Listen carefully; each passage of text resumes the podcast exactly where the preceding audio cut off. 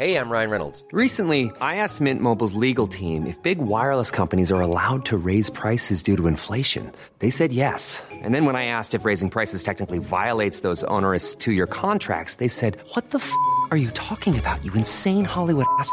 So to recap, we're cutting the price of Mint Unlimited from $30 a month to just $15 a month. Give it a try at mintmobile.com slash switch. $45 upfront for three months plus taxes and fees. Promote for new customers for limited time. Unlimited more than 40 gigabytes per month. Slows. Full terms at mintmobile.com.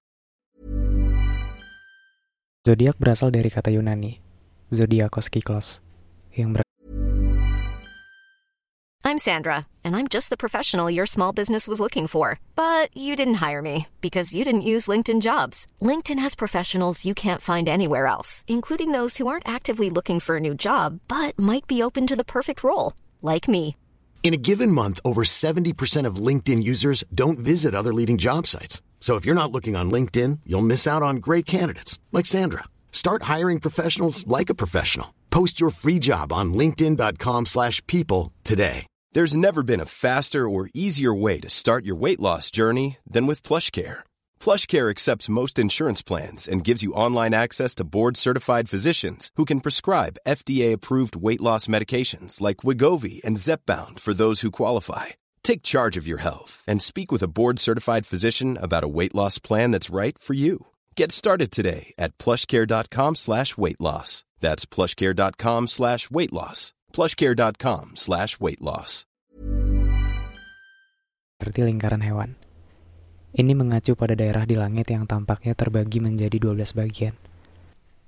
Masing-masing dengan konstelasi yang berhubungan dengan hewan atau tokoh mitologi. Konsep ini pertama kali muncul di Babilonia sekitar 2500 tahun yang lalu. Babilonia adalah salah satu peradaban awal yang mempraktikkan astrologi. Mereka mengamati gerakan planet dan bintang, serta mengembangkan sistem zodiak dengan 12 tanda berdasarkan gerakan bulan, matahari, dan planet-planet terdekat. Konsep ini kemudian diadopsi oleh orang-orang Yunani dan Romawi. Orang Yunani dan Romawi kuno sangat mempengaruhi perkembangan astrologi dan zodiak.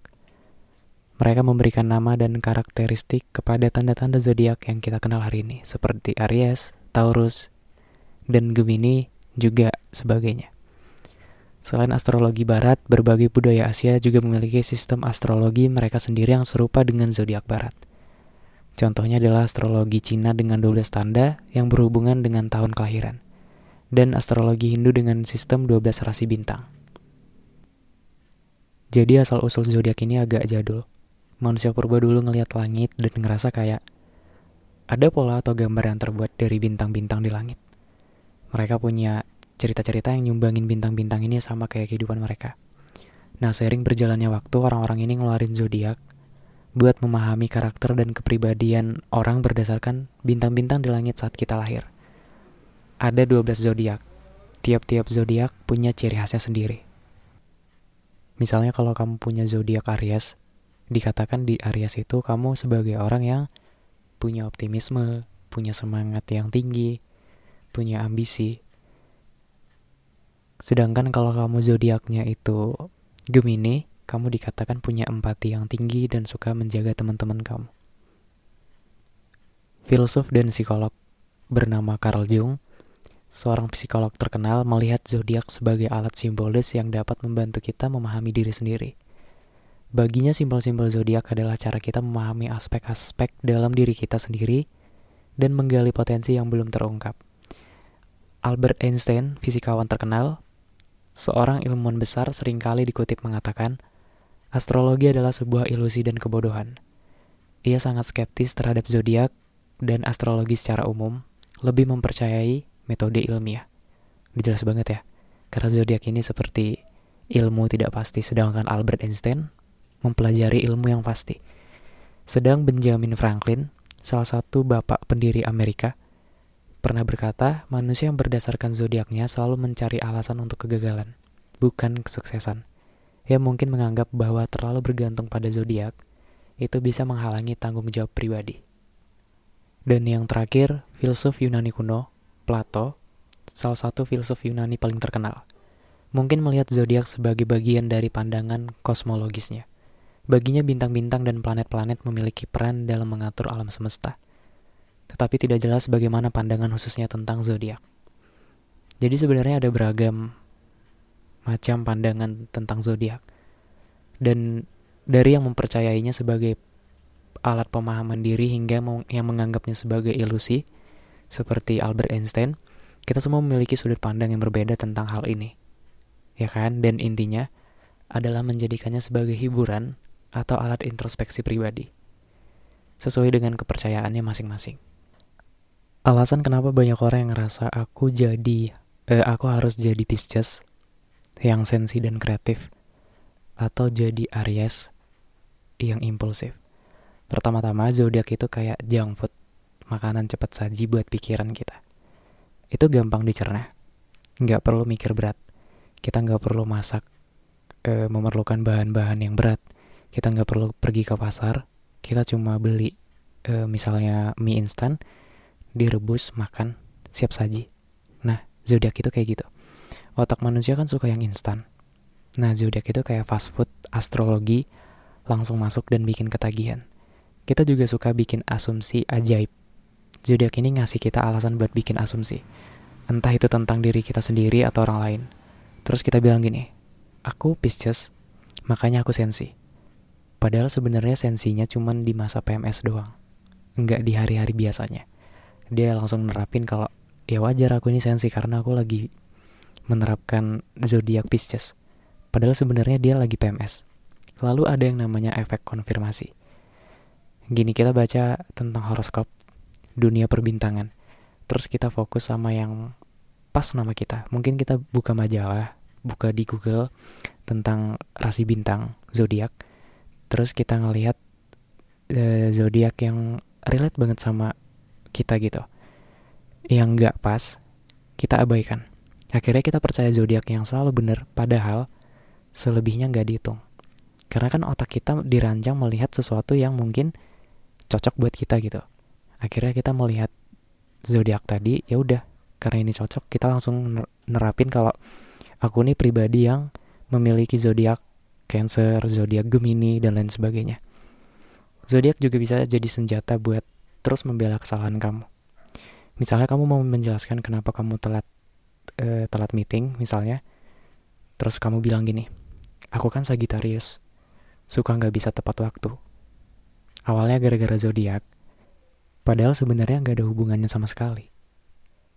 Sekarang ini kan media sosial terlalu booming untuk menjelaskan tentang zodiak. Jadi mungkin kamu ngeliat postingan yang bilang kayak gini. Tag teman kamu yang punya zodiak Sagittarius share ke teman kamu yang punya zodiak Gemini. Nah, ketika kamu udah ngelihat kayak gitu, kamu mikir gini, aku temennya si Sagittarius ini, temennya si Gemini ini, aku harus tag dia, aku harus share ke dia. Jadi sosial media pun bisa jadi bagian dari zodiak kultur. Itulah kenapa kebanyakan orang selalu merasa bahwa zodiak itu relate dalam kehidupan mereka. Aku punya temen namanya disamarin ya. Dia itu punya zodiak Taurus. Nah, teman aku ini kayaknya nggak pernah suka debat.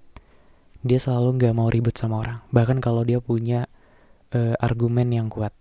Terus dia bilang gini, aku punya zodiak Taurus. Aku ini orang yang tenang, nggak suka debat. Mungkin dia emang nggak suka debat. Tapi itu bukan berarti zodiaknya yang bikin begitu kan. Karena karakter orang itu dipengaruhi oleh beberapa faktor udah aku bahas di konten aku di TikTok. Ada juga temen aku yang suka debat. Kalau dikaitkan dengan zodiak, aku kaitin nih. Dia termasuk golongan manusia si Taurus juga, kayak teman aku yang sebelumnya. Tapi bertentangan gak sih sama kriteria si Taurus ini? Katanya kalau Taurus itu orangnya gak suka debat. Tapi berbeda dengan si temen aku yang kedua ini. Jadi itu kenapa Albert Einstein bilang kalau dunia perbintangan ini, zodiak ini, itu adalah suatu kebodohan dan dia nggak percaya. Uh, beliau nggak percaya. Karena ini ilmu yang nggak pasti.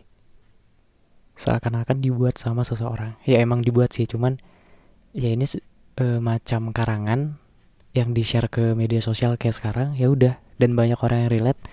Dia ngeklaim kalau dia itu Taurus, dia ngeklaim kalau dia Gemini dan lain sebagainya. Nah, zodiak ini juga banyak banget ditemukan kepada makhluk-makhluk yang milenial, makhluk-makhluk yang generasi Z katanya. Apalagi tentang pasangan. Keyakinan kuat pada zodiak itu berpengaruh besar banget dalam pemilihan pemilu, enggak, bukan pemilu, pemilihan pasangan. Orang yang sering mikir doi Sagittarius. Kayaknya cocok banget sama Aquarius kayak aku. Ini bisa bikin kamu fokus mencari orang yang cocok berdasar cuman berdasarkan zodiak ya. Daripada nilai-nilai eh, tanda kutip daripada nilai-nilai atau kepribadian yang sebenarnya. Dia tuh sebenarnya baik dia tuh sebenarnya cocok sama kamu cuman gara-gara kamu patokannya itu standarisasinya adalah zodiak ya kamu ngebuang dia. Zodiak kamu Aquarius harus berpasangan dengan si Sagittarius Kemarin aku sempat buka Twitter dan ngeliat ada postingan yang trending bahwa ada seseorang yang nulis karangan tentang zodiak selama beberapa tahun ya. Kayaknya 12 tahun. Nanti kalau salah bisa dikoreksi ya. Intinya udah be beberapa tahun dia nulis tentang zodiak. Cuman dikarangin, tapi kenapa banyak orang yang ngerasa itu relate? Padahal cuma karangan manusia, dia bukan pengamat bintang, beliau bukan pengamat bintang, beliau bukan uh, bagian dari ya organisasi atau semacamnya tentang perbintangan ini. Dia cuma ngarang di suatu postingan dan banyak orang yang relate banget. Nah ini kayak suatu kebodohan gak sih kalau masih ada yang percaya tentang zodiak?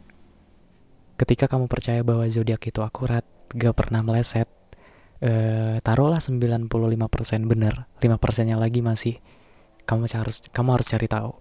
Itu kamu cenderung mencari informasi untuk keyakinan itu.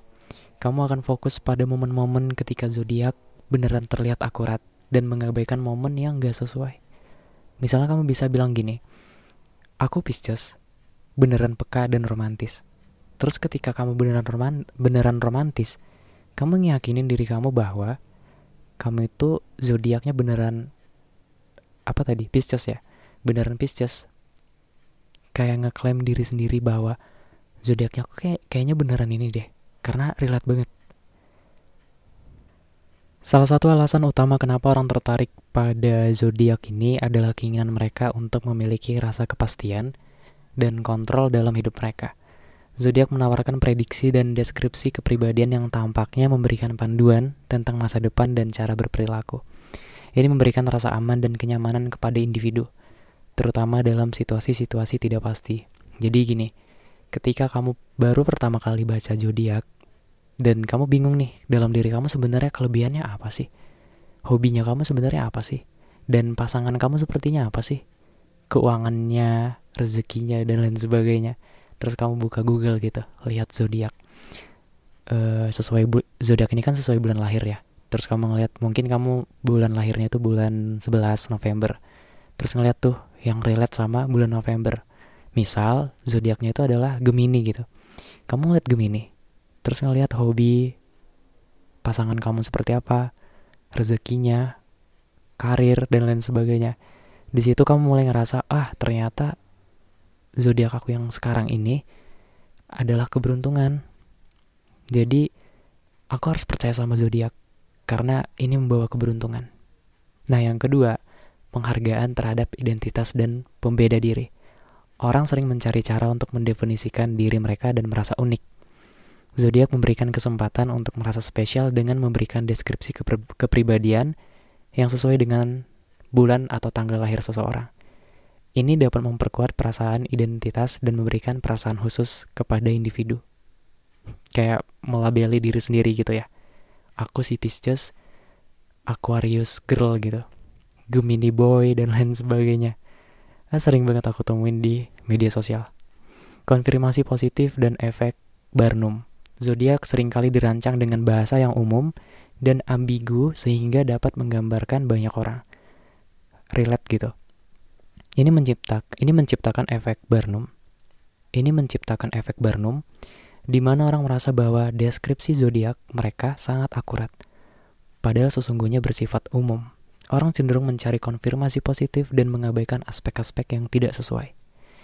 Kayak yang aku bahas di awal tadi, Dia cuma mencari yang relate sama dia. Selebihnya udah dibuang. Gitu. Yang keempat, pengaruh media sosial dan budaya populer. Media sosial dan budaya populer memiliki peran besar dalam memperkuat minat terhadap zodiak. Postingan, meme, dan konten zodiak sering kali menjadi viral di platform media sosial. Hal ini menciptakan tekanan sosial untuk mengikuti tren zodiak dan membuatnya semakin menarik. Aku nggak bilang kalau kamu harus berhenti mengikuti tren zodiak ini. Mungkin kamu yang dengerin ini adalah penganut zodiak aku nggak harus nggak bilang berhenti nggak aku cuma memberikan pandangan sebagaimana yang aku tahu yang aku alami dan apa yang aku cari tahu di media sosial dan aku bilang zodiak itu ya sebagai hiburan aja lah kita lihat-lihat untuk ngurangin stres dalam pikiran kita menghadapi hari-hari kenapa aku harus bilang kayak gitu yang pertama tidak berdasarkan bukti ilmiah zodiak itu nggak punya dasar ilmu ilmiah yang kuat Artinya nggak ada bukti yang bisa ngebuktiin bahwa posisi bintang saat kelahiran bisa beneran ngaruh sama kepribadian atau nasib seseorang. Jadi nggak ada alasan kuat untuk ngambilnya terlalu serius. Oke, yang kedua, mengabaikan kebijaksanaan dan pengetahuan. Kalau kamu terlalu fokus sama zodiak, kamu bisa aja ngabaikan pengetahuan dan kebijaksanaan yang bisa ngebantu kamu buat ngambil keputusan yang lebih baik. Sebaiknya kamu percaya bahwa pengalaman dan pengetahuan kamu sendiri daripada bergantung pada bintang-bintang tadi. Yang ketiga, menghambat pertumbuhan pribadi. Kalau kamu terlalu ngejar ekspektasi zodiak, kamu mungkin bakal ngerasa terbatas dalam perkembangan diri. Kamu mungkin gak mau mencoba hal baru karena zodiak kamu bilang itu nggak sesuai sama kepribadian kamu. Ini bisa menghambat pertumbuhan dan pengembangan diri kamu. Yang keempat, mengabaikan faktor-faktor nyata. Zodiak bisa bikin kamu fokus pada faktor-faktor yang gak beneran penting. Misalnya, kamu mikir kalau masalah kamu itu cuman karena zodiak. Padahal sebenarnya ada masalah yang lebih konkret yang harus dihadapi, ada masalah yang lebih nyata. Bukan cuma seputar zodiak. Itu bisa bikin kamu gak produktif. Yang kelima, hidup lebih dari sekedar zodiak. Hidup kamu lebih dari sekedar tanggal lahir. Bener kan? Ada begitu banyak faktor yang mempengaruhi nasib dan kepribadian kamu. Salah satunya adalah lingkungan. Ingat kalau kita adalah manusia yang beragama, kita ditakdir udah ditakdirin karirnya seperti apa, jodohnya seperti apa, matinya gimana, udah kan? Bukan berkaitan tentang zodiak lagi. Misalnya kamu mikir kalau uh, hidup kamu tuh lebih dari zodiak dan kamu nganggap bulan depan hidup aku bakal lebih baik karena zodiak itu bilang kayak gini. Bulan depan aku gak beruntung karena zodiak itu bilang kayak gini jadi kamu menggantungkan kehidupan kamu kepada zodiak. Jadi apakah zodiak mempengaruhi kehidupan kita? Ini adalah pertanyaan yang tidak memiliki jawaban pasti. Yang pasti, zodiak memberi kita cara unik untuk memahami diri sendiri dan orang lain, sebatas hiburan. Sementara beberapa orang menganggapnya sebagai panduan yang berharga, yang lain mungkin hanya melihatnya sebagai ya cuman area berekreasi, hiburan. Cuman kita hargai aja. Tetapi yang paling penting adalah tidak terlalu terpaku pada zodiak kamu. Kita semua memiliki peran utama dalam mengendalikan takdir kita sendiri. Jadi gimana pun zodiak kamu, jadilah diri kamu sendiri. Raih impian kamu dan nikmati setiap momen dalam kehidupan kamu. Jadi buat kita kalian semua, aku juga banyak orang percaya zodiak itu karena itu gampang, bikin kita ngerasa spesial dan kadang-kadang bikin alasan buat kita jadi kurang bertanggung jawab. Ya, tapi ingat hidup kita nggak seharusnya ditentuin sama bintang-bintang hidup kita ditentukan dari apa yang kita mau. Oke, Juna dari podcast Just Listen berterima kasih kepada kalian semua karena sudah mendengarkan podcast ini sampai habis. Jangan lupa klik like, follow, dan share ke teman-teman kamu. Episode berikutnya akan lebih menarik. Jadi, jangan lupakan episodenya. See you next time. Bye-bye. A lot can happen in three years, like a chatbot may be your new best friend. But what won't change? Needing health insurance. United Healthcare Tri Term Medical Plans, underwritten by Golden Rule Insurance Company, offer flexible, budget friendly coverage that lasts nearly three years in some states. Learn more at uh1.com.